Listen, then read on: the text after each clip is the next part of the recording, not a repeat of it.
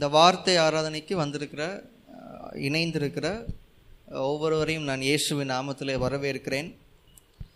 யாக்கோபு எழுதின நிருபத்தை நம்ம தொடர்ச்சியாக படித்து கொண்டிருக்கிறோம். நம்முடைய வேதாகமங்களை திறந்து யாக்கோபு எழுதின நிருபத்தை நீங்கள் எடுத்து வைத்து கொள்ளுங்கள். யாக்கோபு எழுதின நிருபம் முதலாவது அதிகாரம் முதல் பதினோரு வசனங்கள் நம்ம இது வரைக்கும் அப்படி தொடர்ச்சியாக நம்ம படிச்சுட்டே வந்திருக்கிறோம்.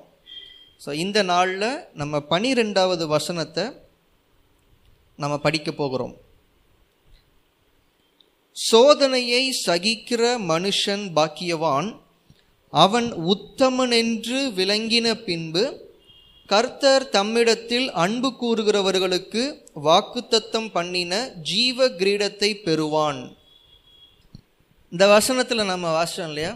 யாரை குறித்து வாசித்தோம்?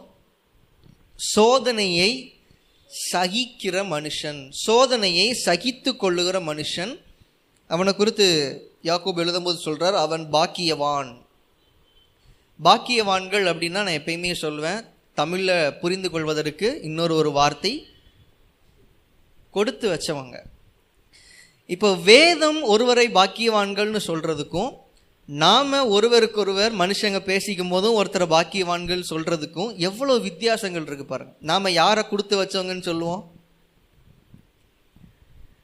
பெற்றோர் இல்லாமல் இருக்கிறவங்க, அனாதைகளாக வாழ்கிறவங்க, பெற்றோர்களோடு கூட வாழ்கிற சக மாணவர்களை சக நண்பர்களை பார்க்கும் பொழுது அவங்களுக்கெல்லாம் பேரண்ட்ஸ் இருக்கிறாங்க, கொடுத்து வச்சவங்கன்னு யோசிப்பாங்க. அதாவது தங்களிடத்தில் இல்லாத ஒன்று இன்னொருத்தர் இடத்துல இருக்குன்னா, டூ வீலர் மட்டுமே வச்சுருக்கிறவங்க ஃபோர் வீலர் வச்சுருக்கிறவங்கள எப்படி பார்ப்பாங்க? இன்னோவா கார்லாம் வச்சுருக்காங்கப்பா, அவங்களாம் கொடுத்து வச்சவங்க. வண்டியில் போகிறவங்க மழை பெஞ்சிருச்சு அப்படின்னா நனைஞ்சிட்டே போனோம். அப்போ நனைஞ்சிட்டே வண்டியில் போயிட்டே இருக்கும்போது பக்கத்தில் உங்களுக்கு தெரிஞ்ச யாரோ ஒருத்தர் சூப்பராக ஒரு காரில் போயிட்டுருப்பாங்க. அப்போ எப்படி தோணும்? சே, கொடுத்து வச்சவங்க, கார் வச்சுருக்கிறாங்க, மழையில் நனையாமல் போகிறாங்க அப்படின்னு. இதுவே நம்மளை பார்த்து கொடுத்து வச்சவங்கன்னு யார் நினச்சிட்ருப்பா? சைக்கிளில் போகிறவங்க இல்லை பஸ்ஸில் போகிறவங்க. நினச்ச நேரத்துக்கு இஷ்டத்துக்கு போக முடியாது. இத்தனை மணிக்கு பஸ் உண்டு, அதுக்கப்புறம் இத்தனை மணிக்கு தான் பஸ்ஸு அப்படிங்கிற மாதிரி ஒரு ஒரு ஷெடியூல்லையே வாழ்ந்துட்டுருக்கிறவங்க இருக்கிறாங்களா? டூ வீலர் இல்லாதவங்க அவங்கெல்லாம் டூ வீலர் வச்சுக்கிற ஆட்களை பார்த்தா ஸோ அவங்களாம் கொடுத்து வச்சவங்க. எந்த ஊருக்கு போனாலும் எந்த இடத்துக்கு போனாலும் நினச்ச நேரத்துக்கு போய்க்கலாம். இது அந்த ஸ்டாப்பில் மட்டும்தான் இறங்க முடியும், இல்லைனா பஸ் ஸ்டாப் எங்கே இருக்குதுன்னு தேடி அது வரைக்கும் நடக்கணும். இது வீட்டு வாசல் வரைக்கும் வண்டியிலே வரலாம். ஸோ நம்ம ஒருத்தர் ஒருத்தர் கொடுத்து வச்சவங்க அப்படின்னு பேசுகிறதுல எவ்வளவு நிறைய காரியங்கள் இருக்குது. ஆனால் வேதம் ஒருவரை பாக்கியவான்கள் கொடுத்து வச்சவங்கன்னு சொல்கிறது ரொம்ப டிஃப்ரெண்ட்டாக இருக்குது.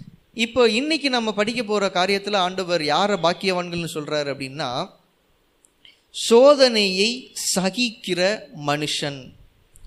இந்த ஒரு வார்த்தையை கொஞ்சம் நிறுத்தி நம்ம யோசிக்க போகிறோம். சோதனையை சகிக்கிறவன் பாக்கியவன். அப்போ சோதனையை சகிக்கிறதுனா என்ன? முதல்ல சோதனைன்னா என்ன, அதுக்கப்புறம் அதை ச சகிக்கிறதுக்கு போகலாம். சோதனை அப்படின்னா என்ன? சோதனைங்கிற அந்த ஒரு வார்த்தையின் கீழே பிரச்சனைகள், போராட்டங்கள், தேவைகள், இப்படி நீங்கள் ஒருவேளை நிறைய விஷயங்களை சொல்லி உள்ளடக்க முடியும். ஆனால் இந்த இடத்துல சோதனை அப்படிங்கிற வார்த்தை எந்த அர்த்தத்தில் கொடுத்துருக்குறாங்க அப்படின்னா, அதற்கு அடுத்த வசனங்களில் நம்ம அதை பார்க்க முடியும்.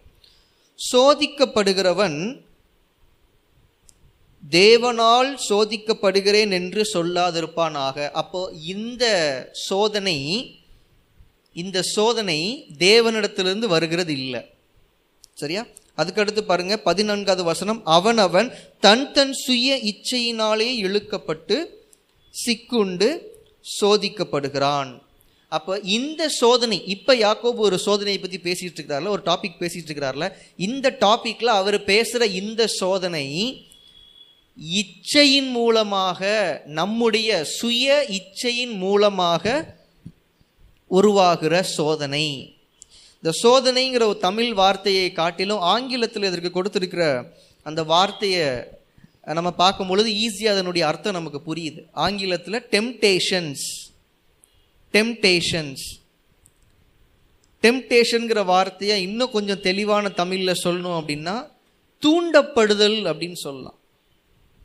என்னையை டெம்ப்ட் பண்ணாதீங்க அப்படின்னு நம்ம சொல்லுவோம் இல்லை அவங்க என்னை ரொம்ப டெம்ப் பண்ணிட்டான் அப்படின்னு நம்ம சொல்லுவோம் அந்த வார்த்தையை. உதாரணத்துக்கு சொல்கிறேன், இப்போது இந்த நாட்கள் கிறிஸ்தவர்களுக்கு மிக முக்கியமான ஒரு நாட்கள், லெந்து நாட்கள். இயேசு கிறிஸ்துவினுடைய பாடும் மரணங்களை நம்ம இந்த நாட்களில் நம்ம அதிகமாக தியானிக்கிறது வழக்கம். பாரம்பரியமாகவே இந்த லெந்து நாட்களை அனுசரிக்கிறது நடந்துட்டுருக்குது. இந்த லெந்து நாட்களில் அநேக கிறிஸ்தவர்கள் உபவாசம் இருப்பாங்க, ஃபாஸ்டிங் இருப்பாங்க. சிலர் ஒரு வேளை ஃபாஸ்டிங் இருப்பாங்க, சிலர் ஒரு நாளைக்கு ரெண்டு வேளை ஃபாஸ்டிங் இருப்பாங்க, ஒரு நேரம் மாத்திரம் சாப்பிட்டுட்டு ஃபாஸ்டிங் இருப்பாங்க. ஒரு சிலர் இருப்பாங்க மூன்று வேளையும் சாப்பிடுவாங்க, ஆனால் நான்வெஜ் மட்டும் சாப்பிட மாட்டோம் இந்த நாற்பது நாள் அப்படின்னு சொல்லி ஒரு ஃபாஸ்டிங் இருப்பாங்க. அதாவது இந்த நாற்பது நாள்லையும் வெஜிடபிள் மட்டும்தான் நாங்கள் சாப்பிடுவோம், எந்த ஒரு நான்வெஜ்ஜையும் நாங்கள் சாப்பிட மாட்டோம், அது ஒரு ஃபாஸ்டிங். சரியா? அப்படி ஒரு நபர் ஃபாஸ்டிங் இருக்கிறாங்கன்னு வச்சுக்கோங்க. அந்த நாற்பது நாள் அவங்க அந்த ஃபாஸ்டிங்கில் இருக்கும்போது கறிக்கடை பக்கமாக போகவே மாட்டாங்க, பிரியாணி கடை வழியாக போகவே மாட்டாங்க.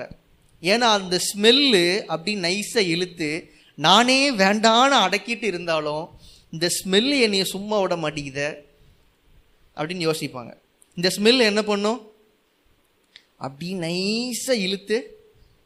சிலர் வீட்டில் ஸ்ட்ரிக்டாக ஃபாஸ்டிங் இருப்பாங்க, ஆனால் பிள்ளைகள் வெளியே போகும்போது தெரியாமல் இந்த ரோட்டு கடையில் உட்காந்து சிக்கன் சிக்ஸ்டி ஃபைவ் இந்த மாதிரி ஏதாவது ஒரு பொரியல் சாப்பிட்டுட்டு கமுக்கமாக வீட்டில் வந்து படுத்து தூங்கிடுவாங்க. வீட்டில் அம்மா அப்பாவுக்கு தெரியாது, நாங்கள் குடும்பமாக நான்வெஜ் ஃபாஸ்டிங் இருக்கோம் நினச்சிட்டு இருப்பாங்க. ஆனால் பிள்ளைகள் ஜாலியாக வெளியே போயிட்டு கண்டதையும் சாப்பிட்டுட்டு வந்துடுவாங்க. இப்போ ரொம்ப ஒரு விஷயத்தை ஆசைப்படுற ஒருத்தர் இப்போ அது வேண்டான்னு ஒரு காலத்தில் இருக்கும்போது அந்த ஒரு விஷயத்தை பார்த்தா உள்ளுக்குள்ளே தூண்டப்படுறாங்க இல்லையா? அதற்கு பெயர் தான் சோதனை. நான் சொன்ன அந்த நாற்பது நாள் நான்வெஜ் சாப்பிடாத ஃபாஸ்டிங்கில் இருக்கிறவங்க ஒரு கல்யாண வீட்டுக்கே எங்கேயோ போகிறாங்க. பொதுவாக கிறிஸ்தவர்கள் இந்த நாற்பது நாட்களில் கல்யாணங்கள் வைக்க மாட்டாங்க, இல்லை வேறு ஏதோ ஒரு கல்யாணம் எங்கேயோ போகிறாங்க, அங்கே நான்வெஜ் சாப்பாடு இருக்குது அப்படின்னா இவங்களுக்கு ரொம்ப ஃபேவரட்டான டிஷ்ஷாக இருக்கும். ஐயையோ ஏன்டா அந்த கல்யாணத்துக்கு வந்தோன்னு தெரியலையே, நான் இதை சாப்பிடக்கூடாதுன்னா இருக்கிறேன், ஆனால் இந்த வாசனை நான் பார்க்கும்போது சூப்பராக அந்த சிக்கன் சிக்ஸ்டி ஃபைவை கொண்டு போகிறாங்க, அது என் அந்த அழகு என் கண்ணை பறிக்குது, அது என்னையை இழுக்குது, என்னையை டெம்ப்ட் பண்ணுது அப்படின்னு சொல்லுவோம்ல, தூண்டுது, சாப்பிட்ணுன்னு தூண்டுது. இதுதான் டெம்ப்டேஷன், இதுதான் சோதனை. இப்போ இந்த இடத்துல யாக்கோபு பேசுகிறது வந்து நான்வெஜ் சாப்பிட்றதுலேருந்து தற்காத்து கொள்ளுகிற விஷயம் கிடையாது. இப்போ இவர் பேசுகிறது மேலான ஒரு விஷயம். இப்போ சோதனைங்கிற வார்த்தையை நான் கொஞ்சம் விளக்கி நான் உங்களுக்கு சொல்கிறேன். தூண்டப்படுவது நான் சொல்லிட்டேன், செய்யக்கூடாத ஒரு விஷயத்தை செய்ய சொல்லி நீங்கள் தூண்டப்படுவது தான் சோதனை. அப்புறம் செய்ய வேண்டிய ஒரு விஷயத்தை செய்ய வேண்டாமேன்னு தூண்டப்படுவது தான் சோதனை. ஒரு விஷயம் இருக்கு, இதை நீங்க செய்தே ஆகணும், ஆனா உங்க மனசுக்குள்ள இதை செய்ய வேண்டான்னு தோணுதுன்னா அதுதான் உங்களுடைய சோதனையின் நேரம். இந்த நேரத்துல போய் ஜபிக்கணும் அப்படின்னு ஒரு டைம் இருக்கும், ஆனா அந்த நேரத்துல ஜபிக்க வேண்டாம, அப்புறமா ஜபிப்போமே, நாளைக்கு ஜபிப்போமே அப்படின்னு தோணுது தெரியுமா? அதற்கு பெயர் தான்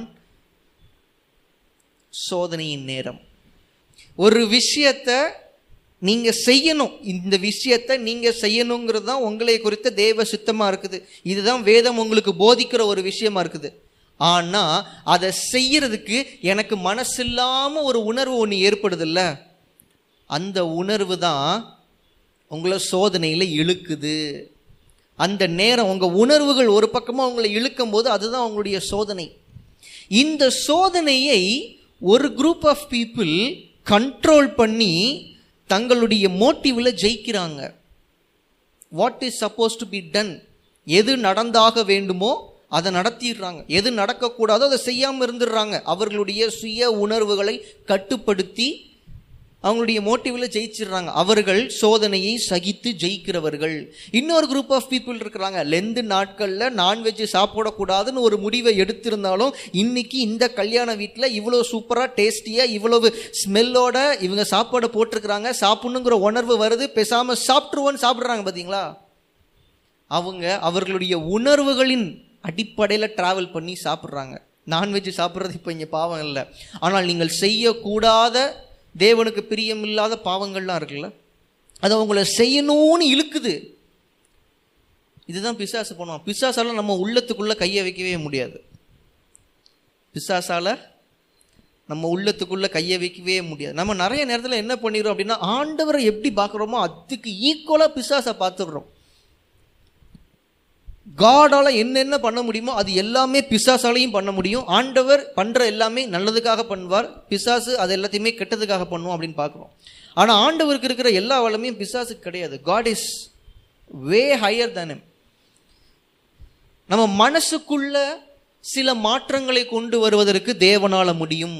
அவர் நினைச்சார்னா கல்லான இருதயத்தை எடுத்து போட்டு சதையான இருதயத்தை உள்ள வைப்பாரு. உங்க இருதயத்துக்கு உள்ளேயும் ஆண்டவரால் கையை வச்சு வேலை செய்ய முடியும். ஆனா பிசாசால உங்க இருதயத்துக்குள்ள கையை வைக்க முடியாது. உங்க இருதயத்துக்குள்ள ஒரு விஷயம் வேணும்னு பிசாசை எதிர்பார்க்கிறான், ஆனா அந்த விஷயத்தை கையை விட்டு பிசாசால வைக்க முடியாது. அந்த விஷயத்தை நீங்களே உள்ள வைக்கிறதுக்காக வெளியே என்னெல்லாம் வேலை பண்ணுமோ எல்லா வேலையும் அவன் பார்ப்பான். உங்க உள்ளுக்குள்ளேயே அந்த ஒரு உணர்வை கிரியேட் பண்ற மாதிரி வெளியே ஒரு விஷயம் செய்வான். உங்க உணர்வுகளும் அதை வாஞ்சிக்க ஆரம்பிக்கிறது இல்லை. அதுக்கு பேரு தான் சோதனையின் நேரம். நீங்க இப்போ அந்த ஆசையை அடக்கி தேவனுக்கு பிரியம் இல்லாததை நான் செய்ய மாட்டேன், தேவனுக்கு பிரியமானதை நான் செஞ்சு தான் அவனு. இந்த ரெண்டு கேட்டகரி நான் சொல்கிறதுல ரெண்டு கேட்டகரி இருக்குது, மறந்துடக்கூடாது. நீங்கள் செய்ய வேண்டிய ஒரு விஷயத்தை செய்யக்கூடாதுங்கிற உணர்வை கொடுப்பான், அதுவும் டெம்டேஷன் தான். செய்யக்கூடாத ஒரு விஷயத்தை செய்யணுங்கிற உணர் ஒரு உணர்வை கொடுப்பான், அதுவும் டெம்டேஷன் தான். இந்த ரெண்டையுமே உள்ளுக்குள்ள கையை வச்சு பிசாசால செய்ய முடியாது. வெளியிருந்தே எல்லா வேலையும் பார்ப்பான். ஆதாம் ஏவாள்ல இருந்து ஆரம்பிங்க, உலகத்திற்குள்ள பாவம் உள்ள வந்ததுலேருந்து ஆரம்பிங்க. அது அவர்களுக்கு ஒரு சோதனையின் நேரம். ஆண்டவருடைய வார்த்தை என்ன? அந்த தோட்டத்தின் நடுவில் இருக்கிற அந்த விருட்சத்தின் கனியை மட்டும் நீங்கள் புசிக்க வேண்டாம், இந்த நன்மை தீமை அறியத்தக்க அந்த விருட்சத்தின் கனியை நீங்கள் புசிக்க வேண்டாம். இது ஆண்டவருடைய வார்த்தை. they are not supposed to eat that fruit. ஆனா செய்யணும், அதை சாப்பிடணும் அப்படிங்கிற ஒரு உணர்வை பிசாசு உள்ள கொடுக்குறான். கையை உள்ள விட்டு கொடுக்க முடியாது, வெளியே இருந்து வார்த்தையின் மூலமா பேசுறான். அவர்களை ஆண்டவருக்கு விரோதமா போகிறதுக்கு தூண்டுறான். இந்த தூண்டல் எல்லாமே உள்ளுக்குள்ள இருக்கிற இச்சையை கிளப்பி, இச்சைன்னா ரொம்ப மோசமா யோசிக்காதீங்க, ஆசைகள், உங்களுடைய ஆர்வங்கள், இது எல்லாமே அந்த கேட்டகரியில் தான் வரும். இச்சைனவுன்னா உடனே வேசித்தன இச்சை, விபச்சாரம், அந்த இது மட்டுமே பார்க்கக்கூடாது. இச்சைனாலே ஆசை, அதீத ஆசை. பிசாசு இதுதான் பண்ணுறான். இதை நீ செய்யக்கூடாது ஆண்டு சொல்லியிருக்கிறாரா? இதை நீ செஞ்சால் நல்லா இருக்கும் தெரியுமா, இதை நீ செஞ்சால் சூப்பராக இருக்கும் தெரியுமா அப்படின்னு இருதயத்துக்குள்ள அப்படியே இந்த மாதிரி வேர்ட்ஸ், இந்த மாதிரி எண்ணங்களை போடுவான், இந்த மாதிரி வார்த்தைகளை போடுவான். நாம அந்த வார்த்தைகளுக்கு கீழ்ப்படிந்து செய்யக்கூடாதுன்னு தேவன் சொன்னதை செஞ்சிட்டோம்னா சோதனைகளை விழுந்துட்டோம். ஆனால் அந்த வார்த்தைகள் எல்லாமே நமக்கு ஒரு ஆர்வத்தை கொடுத்தாலும், நன் நமக்குள்ள உணர்வுகளை கிளப்பி விட்டாலும் அந்த உணர்வுகளை சகித்து அடக்கி தேவன் நம்மிடத்துல எதிர்பார்க்கிற காரியத்தை மட்டும் நம்ம செய்யும் போது அப்போ தான் நம்ம சோதனையை ஜெயிக்கிறோம். சோதனையை சகிக்கிறவன்னா Resisting your temptation, அதை நீங்கள் கட்டுப்படுத்துறது, அதனால் பாதிக்கப்படாமல் இருக்கிறது. ஆண்டவருடைய வார்த்தை இதுதான், அதை மட்டும் தான் செய்வேன். மத்தேயு எழுதின சுவிசேஷம் நான்காவது அதிகாரத்தில் இயேசு கிறிஸ்துவுக்கு வந்த சோதனையை குறித்து நான் ஏற்கனவே ஒரு முறை நான் பேசியிருக்கிறேன். பிசாசானவன் நான் சோதனைக்காரன், அவனுக்கு பேரே அங்கே வச்சாச்சு பாருங்கள், சோதனைக்காரன். he is a tempter. உங்களை ஏதாவது செய்ய தகாததை செய்ய சொல்லி உங்களை தூண்டுறது தான் அவன் வேலையே. நீங்கள் செய்ய வேண்டிய ஒரு விஷயத்தை நீங்கள் செஞ்சிடக்கூடாதுன்னு தடுக்கிறதுக்கு எல்லா வகையிலையும் உங்களை தூண்டுறது தான் அவன் வேலையே. ஆண்டவரிடத்தில் அவன் வாரான் பாருங்கள், இயேசுவின் இடத்துல வாரான். மத்தேயு எழுதின சுவிசேஷம் நான்காவது அதிகாரம் முதல் வசனத்தை பாருங்கள். அப்பொழுது இயேசு பிசாசினால் சோதிக்கப்படுவதற்கு ஆவியானவராலே வனாந்திரத்திற்கு கொண்டு போகப்பட்டார். அவர் இரவும் பகலும் நாற்பது நாள் உபவாசமாய் இருந்த பின்பு அவருக்கு பசி உண்டாயிற்று. இப்போ இயேசு கிறிஸ்துவுக்கு சோதனை நேரம் ஆரம்பமாயிடுச்சு. பயங்கரமான பசி. அப்பொழுது சோதனைக்காரன் அவரிடத்தில் வந்து, நீர் தேவனுடைய குமாரனே ஆனால். இயேசு கிறிஸ்து மெய்யாகவே தேவனுடைய குமாரன் என்பது சோதனைக்காரனாக வந்திருக்கிற பிசாசுக்கு நல்லாவே தெரியும். அவன் இப்போ ஸ்டார்ட் பண்ணும்போதே எப்படி ஸ்டார்ட் பண்ணுறான்? If you are the son of God, நீர் தேவனுடைய குமாரனே ஆனால். நீ உண்மையாகவே ஆண்டவருடைய குமாரனா இதை பண்ணுங்கயா பார்ப்போம். அவருடைய உணர்வுகளை, ஆம்பளையாக இருந்தால் இதை செய்டா அப்படின்னு சொல்கிற அந்த வார்த்தைகள்லாம் கேட்டிருப்பீங்க. பார்க்கும்போதே தெரியும் அவர் ஆம்பளைன்னு தெரியும். ஆனால் இந்த வார்த்தையை சொல்கிறது எதுக்குன்னா, அவனுக்குள்ள அந்த ரோஷத்தை, அந்த உணர்வை வெளியே கொண்டு வந்து அதை செய்ய வைக்கிறதுக்கு. ஏசு கிறிஸ்துவுக்கும் டென்ஷன் ஆகிருக்கும்ல. பிசாசை பார்த்தாலே அவருக்கு டென்ஷன் ஆகிருக்கும். பிசாசை பார்த்தாலே அவருக்கு வெறுப்பாக இருந்திருக்கும். அதுலேயும் வந்து இயேசுவை கோபப்படுத்துகிற மாதிரி இப்படி ஒரு வேர்டை சொல்லும் போது, இயேசு அதையும் சகித்தார். சகித்தார்னா அடிச்சுக்கிட்டே இருப்பான், அடியை வாங்கிக்கிட்டே இருக்கிறது, தாங்கிட்டே இருக்கிறது, அந்த சகிப்புத்தன்மை இல்லை. Controlling it. இயேசு கிறிஸ்துவுக்கு உள்ளாக வந்த சகல உணர்வுகளையும் அவர் கட்டுப்படுத்தினார். இயேசு கிறிஸ்துவுக்குள்ள எல்லா ஃபீலிங்ஸும் உண்டு. இயேசு கிறிஸ்துவுக்குள்ளேயும் கோபங்கள் இருந்திருக்கும், இயேசு கிறிஸ்துவுக்குள்ளேயும் வருத்தங்கள் இருந்திருக்கும். அவரும் மனுஷனாக இருக்கிறதுனால நமக்கு என்னெல்லாம் ஃபீலிங்ஸ் இருக்கோ எல்லா ஃபீலிங்ஸும் அவருக்குள்ளேயும் இருந்திருக்கும். அப்போ அந்த இடத்துல உண்மையாகவே நீ தேவனுடைய குமாரன்னான்னு ஒருத்தன் கையை நீட்டி கேட்கும்போது, ஏசு கிறிஸ்துவுக்குள்ள கட்டாயம் மாம்சத்திலிருந்து அந்த கோபங்கள் உள்ளே வந்திருக்கணும், அந்த உணர்வுகள் கிளம்பி இருக்கணும். ஆனால் அந்த இடத்துல ஏசு கிறிஸ்து மாம்சத்தின் உணர்வுகளுக்கு அடிப்பணியாமல் ஆவியினால் நடத்தப்படுகிற ஒரு மனுஷனாக இருந்து அந்த உணர்வுகளை கட்டுப்படுத்துகிறார். அடுத்தது பாருங்க, நீர் தேவனுடைய குமாரனே ஆனால் இந்த கல்லுகள் அப்பங்களாகும்படி சொல்லும். இப்போ அடுத்தது என்னன்னா, பசிக்குதில்ல, பயங்கரமாக பசிக்குதில்ல, அந்த பசியின் உணர்வு உனக்குள்ளே இருக்குதில்ல, அதுக்கு நீ தீனி போட்டுக்க. நீ என்ன பண்ணு, இங்கே இருக்கிற கல்லுகள் எல்லாமே அப்பங்களை மாறுபடி சொல்லு, மாறிடும், சாப்பிடு. நல்ல விஷயம் போல தான் தெரியும். ஆனால் ஆண்டவர் அந்த இடத்துல என்ன பிரச்சனைன்னு தெளிவாக புரிஞ்சுக்கிட்டார். ஏசு உண்மையிலே பசியில் தான் இருக்கிறாரு. ஆனால் பிசாசு சொன்ன உடனே அங்கே இருக்கிற கல்லுகள் எல்லாத்தையும் அப்பங்களை மாற்றி ஏசு சாப்பிட்ருந்தா பிசாசின் வார்த்தைக்கு இயேசு கீழ்ப்படிஞ்ச மாதிரி ஆயிருக்கும். ஏசு கிறிஸ்துவுக்கு அது தேவைன்னாலுமே ஏசு கிறிஸ்து கெத்தா ஸ்டாண்ட் பண்றாரு. என்ன பண்றாரு? மனுஷன் அப்பத்தினால் மாத்திரமல்ல, தேவனுடைய வாயிலிருந்து வருகிற வார்த்தை. அப்ப இயேசுவுக்கு நல்லா தெரிஞ்சிருச்சு, பிசாசின் வார்த்தைக்கு கீழ்ப்படிய சொல்லும் இந்த உணர்வு, ஆனா என்னுடைய சாய்ஸு தேவனுடைய வார்த்தைக்கு கீழ்ப்படிவது. இதே வார்த்தையை இங்க இருக்கிற கல்லுகள்லாம் அப்பங்களாகும்படி மாத்தி சாப்பிடு மகனேன்னு ஆண்டவர் சொல்லியிருந்தா நிச்சயம் இயேசு செஞ்சிருப்பாரு. இயேசுவால அதை செய்யவும் முடியும். தன்னால செய்ய முடியுங்கிறதுனாலையும் அவர் செய்யல, தன்னை செய்ய சொல்லி ஒருத்தன் தன்னோட ரோஷத்தை தூண்டி விடுறதுனாலையும் இயேசு செய்யலை. எனக்கு தேவை, எங்கள் அப்பா சொன்னால் நான் செய்வேன். இதுதான் ஒரு ஸ்பிரிச்சுவல் மேனுடைய பிஹேவியர். ஆவிக்குரிய ஒரு மனுஷன் இப்படி தான் இருப்பான். என்னால் செய்ய முடியுங்கிறதுனால ஒவ்வொன்றையும் செய்ய முடியாது. என்னால் தப்பான வாழ்க்கையை வாழ முடியும். ஆண்டவருக்கு பிரியம் இல்லாத, கண்களுக்கு குளிர்ச்சியாக இருக்கிற நிறைய காரியங்கள் இங்கே நம்ம பார்க்க முடியும். என்னால் அதை செய்ய முடியும், செய்ய முடியாமல் இல்லை, ஆனாலும் நான் செய்ய மாட்டேன், ஏன்னா நான் தேவனை சார்ந்து வாழ்கிற மனுஷன். இதுதான் சோதனையை சகிப்பது.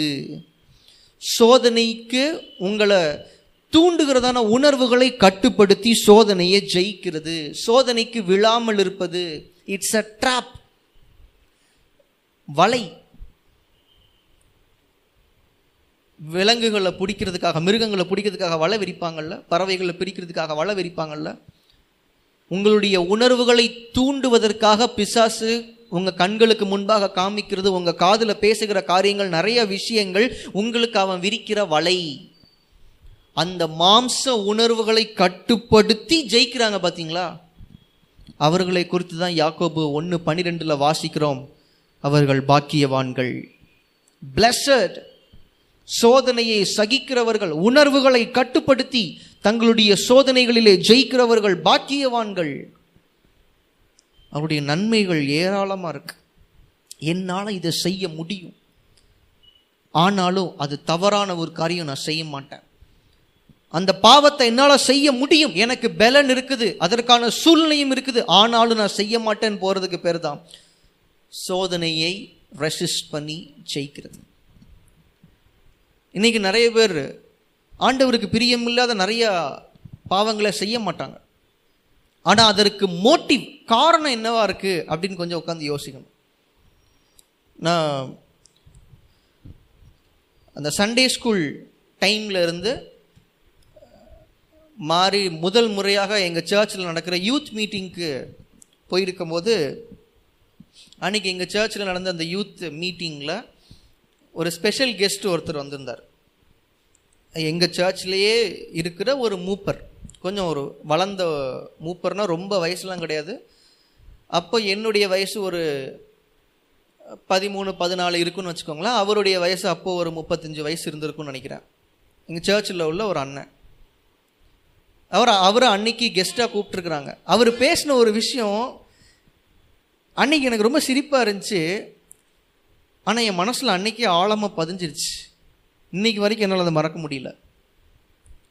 அவர் சொன்னார், இன்றைக்கி நிறைய கிறிஸ்தவங்க பாவம் பண்ணுறதே இல்லை, ஏன்னா அவங்களுக்கெல்லாம் சான்ஸ் கிடைக்கிறதே இல்லை அப்படின்னு. இங்கே நிறைய பரிசுத்தவான்களாக இருக்கிறவங்க சான்ஸ் கிடைக்காதனால பரிசுத்தவான்களாக இருக்கிறாங்க. தப்பு பண்ணுறதுக்கு சான்ஸ் கிடைச்சிருந்தா ஆண்டவருக்கு தேவை அந்த பரிசுத்தம் கிடையாது. சான்ஸ் கிடைக்கல ஆண்டவரே, அதனால் நான் இது வரைக்கும் யார்கிட்டையும் கை நீட்டி லஞ்சமே வாங்கினதில்லை, இன்றைக்கி என்னால் சொல்ல முடியும், ஏன்னா லஞ்சம் வாங்குகிற எந்த பொசிஷன்லேயும் நான் இருந்ததில்லை. அப்போ அந்த வார்த்தையை நான் சொன்னால் அதுக்கு எஃபெக்டே இல்லை. புரியுதா உங்களுக்கு? ஆனால் அப்படிப்பட்ட ஒரு சூழ்நிலையில் இருக்கும்போது, அப்படிப்பட்ட தேவனுக்கு பிரியமில்லாத ஒரு விஷயத்தை செய்வதற்கு ஒரு வாய்ப்பு ஒன்று ஏற்படுத்தப்படும் பொழுது, அப்படி என்னுடைய உணர்வுகள் செய்யின்னு சொல்லும் போது, ஆசை காமிக்கும் போது, அந்த ஆசையை அடக்கி, அந்த உணர்வை அடக்கி, அப்போ நான் தேவனுடைய வார்த்தையை நிலை நிறுத்தினாதான் நான் சோதனையை ஜெயிக்கிறேன். யோசேப்புக்கு பாருங்க, யோசேப்பினுடைய வாழ்க்கையில் ஒரு சோதனை வந்துச்சு. இப்போ மறுபடியும் அந்த பக்கத்தெல்லாம் எடுத்து பேசினா ரொம்ப நேரம் ஆகும். யோசேப்பினுடைய வாழ்க்கையில் ஒரு சோதனை. அவர் அடிமையாக வந்தார், ஒன்றுமே இல்லாதவனை வந்தார். போத்திபாரனுடைய வீட்டுக்கு வர, நான் ஆண்டவருடைய கிருபையினால் போத்திபாரனுடைய வீட்டுக்கே அதிகாரியாக மாறுறார். எல்லாமே அவர் கண்ட்ரோலில் வருது.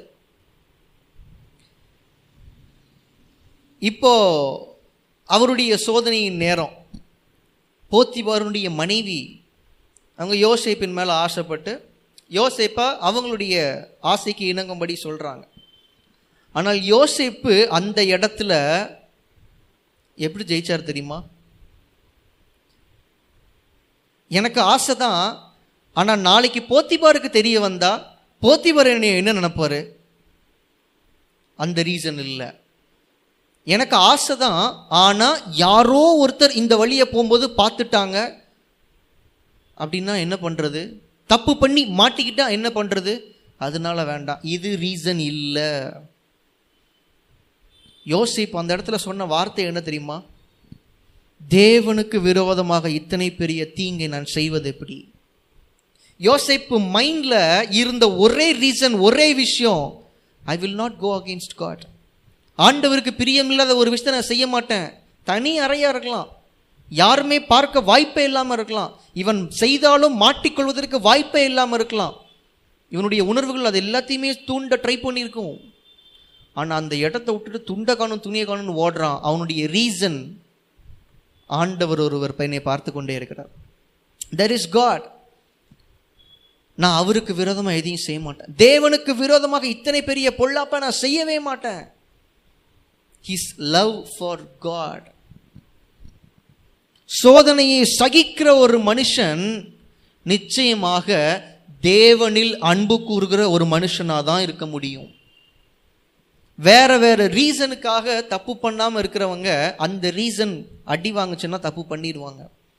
இந்த இடத்துல இந்த தப்பை பண்ணிட்டேன்னா சுற்றி இருக்கிறவங்க என்னை பற்றி என்ன நினைப்பாங்க, அதனால நான் பண்ண மாட்டேன்னு போனேன்னா நாளைக்கு என்னை யாருக்குமே தெரியாத ஒரு இடத்துக்கு கொண்டு போய் பிசாசு அதே தப்பை பண்ணுறதுக்கு என்னை தூண்டினா நான் செஞ்சுருவேன். சுற்றி இருக்கிறவங்களுக்காக நான் ஒரு தப்பை நான் செய்யாமல் இருக்கிறேன்னா,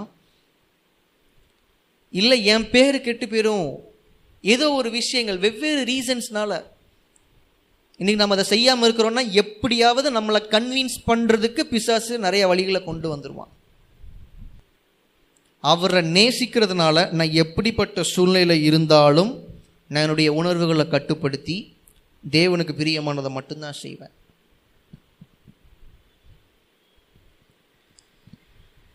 இன்னொரு ஒரு உதாரணத்தை நான் உங்களுக்கு சொல்கிறேன். ஒரு கணவன் மனைவியை எடுத்துக்கோங்க.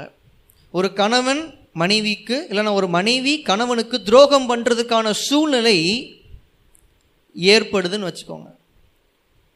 மாட்டிக்கொள்வோமேன்னு நினச்சிட்டு அவங்க அந்த தப்பை செய்யாமல் இருந்தாங்கன்னா அவங்களுக்கு அவர்களுடைய துணையின் மேலே பூரண அன்பு இல்லை.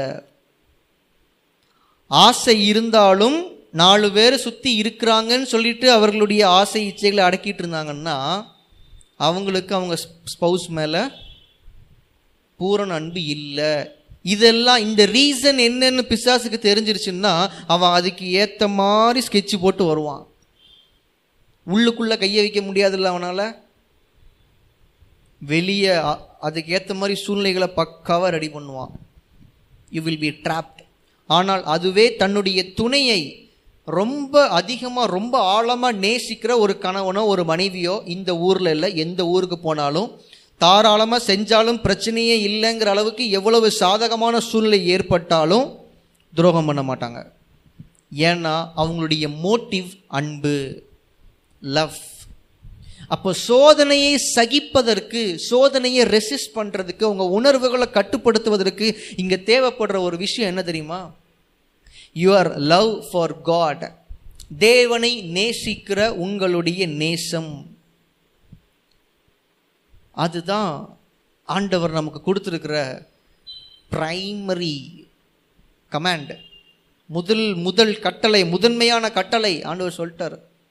உன் முழு இருதயத்தோடும் உன் முழு ஆத்மாவோடும் உன் முழு பலத்தோடும் என்னிடத்தில் அன்பு கூறு, லவ். ஏன்னா ஆண்டவருக்கு நன்றாகவே தெரியும் என்னையை இவன் நேசிக்க ஆரம்பிச்சிட்டான்னா அவனுடைய ஃபுல்னஸ்லேருந்து அவனுடைய ஃபுல்னஸ்லேருந்து என்னை நேசிக்க ஆரம்பிச்சிட்டான்னா நிச்சயமாக அவன் எனக்கு பிரியமில்லாத எந்த பாவத்தையும் செய்ய மாட்டான். நமக்கு ரொம்ப பிடித்தமான ஒரு நபருக்காக நமக்கு பிடிக்காத சில விஷயத்தையும் செய்கிறோம்ல. இந்த விஷயம் எனக்கு பிடிக்காது, ஆனால் நான் ரொம்ப விரும்புகிற அவங்களுக்கு பிடிக்குங்கிறதுக்காக சில நேரங்களில் செய்ய ஆரம்பிச்சிடுறோம். சில நேரம் ரொம்ப பிடிச்ச விஷயமா இருக்கும், ஆனால் உங்களுக்கு பிடிச்ச நபருக்கு அது பிடிக்காமல் இருக்கிறதுனால மாற்றிக்க ட்ரை பண்ணுறோம்ல. அன்பு மாற்றுது, அன்பு மாற்றுது. என் கூட படித்த மாணவர்கள் நான் பார்த்துருக்கேன், படிப்பில் அக்கறையே இல்லாமல் இருக்காங்க. படிப்பில் அக்கறை இருக்காது, அடுத்து நல்ல ஒரு வேலைக்கு போகணும்னு அக்கறை இருக்காது, செட்டில் ஆகணும்னு அக்கறை இருக்காது. ஆனால் ஏதோ ஒரு பிள்ளையை பார்த்து லவ் பண்ண ஆரம்பிச்சிருவான். லவ் பண்ண ஆரம்பித்ததுக்கப்புறம் நல்லா படிக்க ஆரம்பிச்சிருவான்.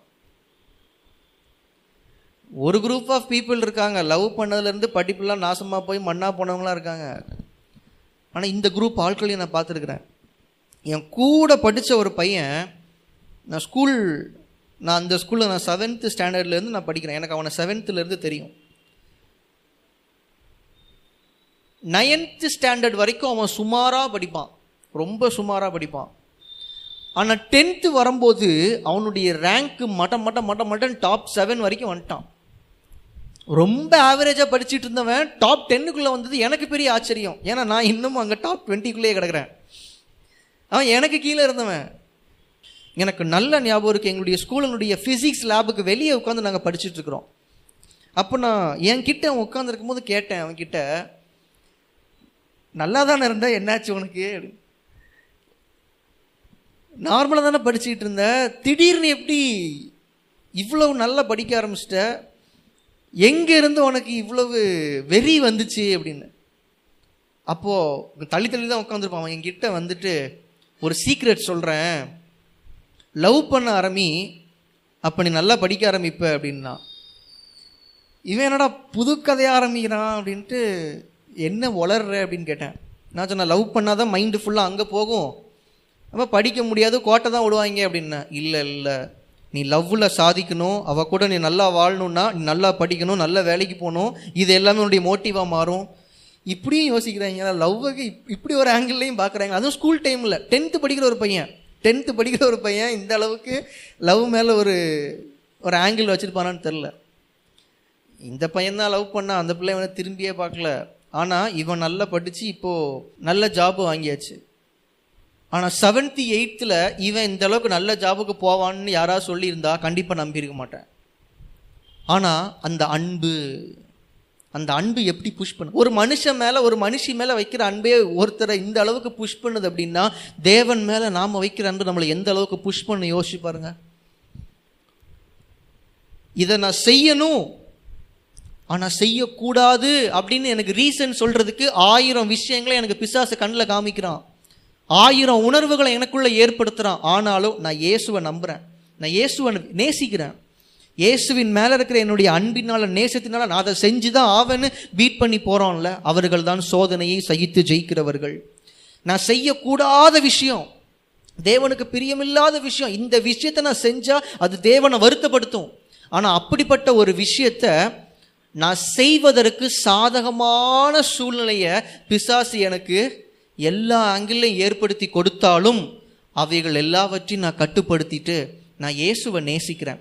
என்னால் என்னுடைய செய்கையின் மூலமாக ஒரு பொழுதும் இயேசுவை வருத்தப்படுத்தவே முடியாதுன்னு நான் ஒரு முடிவு எடுக்கிறேன். பார்த்தீங்களா, அப்போ தான் நான் சோதனையை ஜெயிக்கிறேன். சோதனையை சகிக்கிற மனுஷன் பாக்கியவான். யாக்கோபு அந்த வசனத்தில் சொல்லும் போது அழகாக சொல்கிறார், சோதனையை சகிக்கிற மனுஷன் பாக்கியவான், அவன் உத்தமன் என்று விளங்கின பின்பு. விளங்கின பின்பு அப்படின்னா அவன் அதை ப்ரூவ் பண்ணதுக்கப்புறம் சோதனையை சகித்து தன்னுடைய உணர்வுகளை கட்டுப்படுத்தி மேலானவைகளை தேடி அதை சூஸ் பண்ணி, சான்ஸ் கிடைக்காம பரிசுத்த வாழ்க்கை வாழ்கிறவங்க கிடையாதுங்க. சான்ஸ் கிடைச்சும் அந்த உணர்வுகளை கட்டுப்படுத்தி அதை செய்யாமல் இருக்கிறான். பார்த்தீங்களா, அவன்தான் தேவனை தான் நேசிக்கிறேன் என்பதை நிரூபிக்கிறான். He is proving. அது இல்லைன்னு வச்சுக்கோங்களேன், ஆண்டவர் மேலே பெருசாலாம் ஒன்றும் அன்பு இல்லை அப்படின்னா ஏதோ ஒரு கட்டத்தில் நம்ம அப்படியே கொஞ்சம் டைவர்ட் ஆகி அந்த விஷயத்தை செய்வதற்கு வாய்ப்பு இருக்கு. செஞ்சதுக்கப்புறம் தான் தெரியும், அப்போ நமக்கு ஆண்டவர் மேலே உண்மையிலேயே அன்பே இல்லையோ. கொஞ்ச நேரம் தாக்கு பிடிச்சோம், அதுக்கு மேலே முடியலையே. ஆபத்து காலத்திலே சோர்ந்து போவாயானால் உன் பலன் குறுகினதுன்னு வசனம் சொல்லுது. அப்போ இந்த ஆபத்து காலம் வந்து உங்களுக்குள்ளே இருக்கிற பலனை, உங்களுக்குள்ளே இருக்கிற விசுவாசத்தை, உங்களுக்குள்ளே இருக்கிற அன்பை வெளிப்படுத்துது. ஆண்டவர் சொல்றார், நீங்கள் உண்மையிலே உத்தமமாக என்னை நேசிக்கிறீங்களா, உத்தமமாக என்னை பின்பற்றுறீங்களா, உத்தமமாக என் வார்த்தையை கீழ்ப்படுகிறீங்களா? அது உத்தமம் என்பதை விளங்க பண்ணுவதற்கான வாய்ப்புகள் உங்களுக்கு ஏற்படுத்தப்படும் பொழுது உங்கள் உணர்வுகளை கட்டுப்படுத்தி சோதனையை சகித்து நீங்கள் ஜெயிக்கிறீங்கன்னா ஆண்டவர் வாக்குத்தத்தம் பண்ணுறார். கர்த்தர் தம்மிடத்தில் அன்பு கூறுகிறவர்களுக்கு வாக்குத்தத்தம் பண்ணின ஜீவ கிரீடத்தை பெறுவான். அந்த ரிவார்டு, கர்த்தர் அவரிடத்தில் அன்பு கூறுகிறவர்களுக்கு வாக்குத்தத்தம் பண்ணினது. யாருக்கோ வாக்குத்தத்தம் பண்ணதை எடுத்து வேற யாருக்கோலாம் ஆண்டவர் கொடுக்க மாட்டார். அது அவரை அன்பு கூறுகிறவர்களுக்காக செய்த வாக்குத்தத்தம்னா, அதை சோதனையை சகிக்கிறவர்கள் பெற்றுக்கொள்கிறாங்கன்னா சோதனையை சகிக்கிறவர்களும் தேவனில் அன்பு கூறுகிற இந்த கேட்டகரியில் வராங்க. தேவனிடத்தில் அன்பு கூறுவது தான் நம்முடைய சோதனையை சகிப்பதற்கான மேற்கொள்வதற்கான ஒரே வழி. நீங்கள் ஆண்டவரை நேசிக்க ஆரம்பிக்கும் போது ஆண்டவர் மேலே உங்களுக்கு ஜெனியூனான அந்த அன்பு ஏதோ மதத்தை பின்பற்றுறதுனால இல்லை.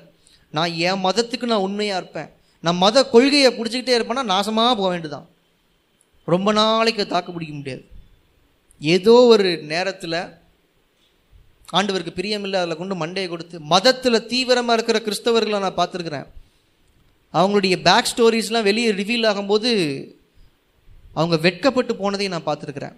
வெளியே பார்க்கும் பொழுது அவங்கள மாதிரி பரிசுத்தவான்கள் இல்லை, ஆனால் உள்ளுக்குள்ளே தேவனுக்கு பிரியமில்லாத அநேக காரியங்கள்.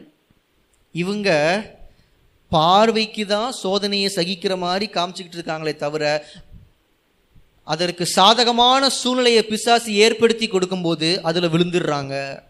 ஏன்னா அவங்களுக்குள்ள ஆண்டவர் மேலே உண்மையான அன்பு இல்லை. ஒருத்தன் ஒருத்தருடைய இருதயத்துக்குள்ள மதம் இருக்குதுன்னா அவங்க இருதயத்துக்குள்ள அன்பே இல்லை.